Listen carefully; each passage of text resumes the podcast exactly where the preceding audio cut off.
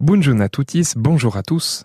Nous, habitants d'Occitanie, nous avons la chance de bénéficier de nombreux paysages et afin d'échapper à la chaleur écrasante de ces derniers temps, je vous propose non pas d'aller à la mer, mais de prendre de la hauteur direction les Pyrénées.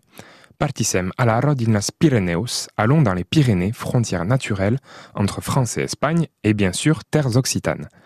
J'imagine qu'un certain nombre d'entre vous appréciez ces randonnées, ces lacs, peut-être même y avez-vous fait des bivouacs ou que sais-je.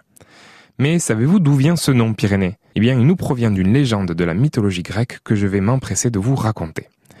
Pyrène était la fille du roi du peuple qui occupait la zone autour des Pyrénées. C'était une belle princesse qui rejetait les courtisans les uns après les autres, jusqu'à ce qu'un certain Hercule arrive dans le royaume. Les deux jeunes gens tombèrent sous le charme l'un de l'autre et, tels des adolescents insouciants, ont vécu le parfait amour durant un été. Pyrène attendait secrètement chaque soir Hercule dans la forêt, mais à l'automne, le héros n'est plus jamais revenu. Et oui, suite à un présage, il a dû rentrer chez lui. Ce qu'il ne savait pas, c'était que Pyrène était enceinte. Pyrène a attendu Hercule et, comprenant qu'il ne reviendrait pas, est morte de tristesse. Lorsqu'Hercule revint et qu'on lui expliqua la disparition de Pyrène, il devint fou de colère et érigea un tombeau à la hauteur de son amour, Las Pyrénéus.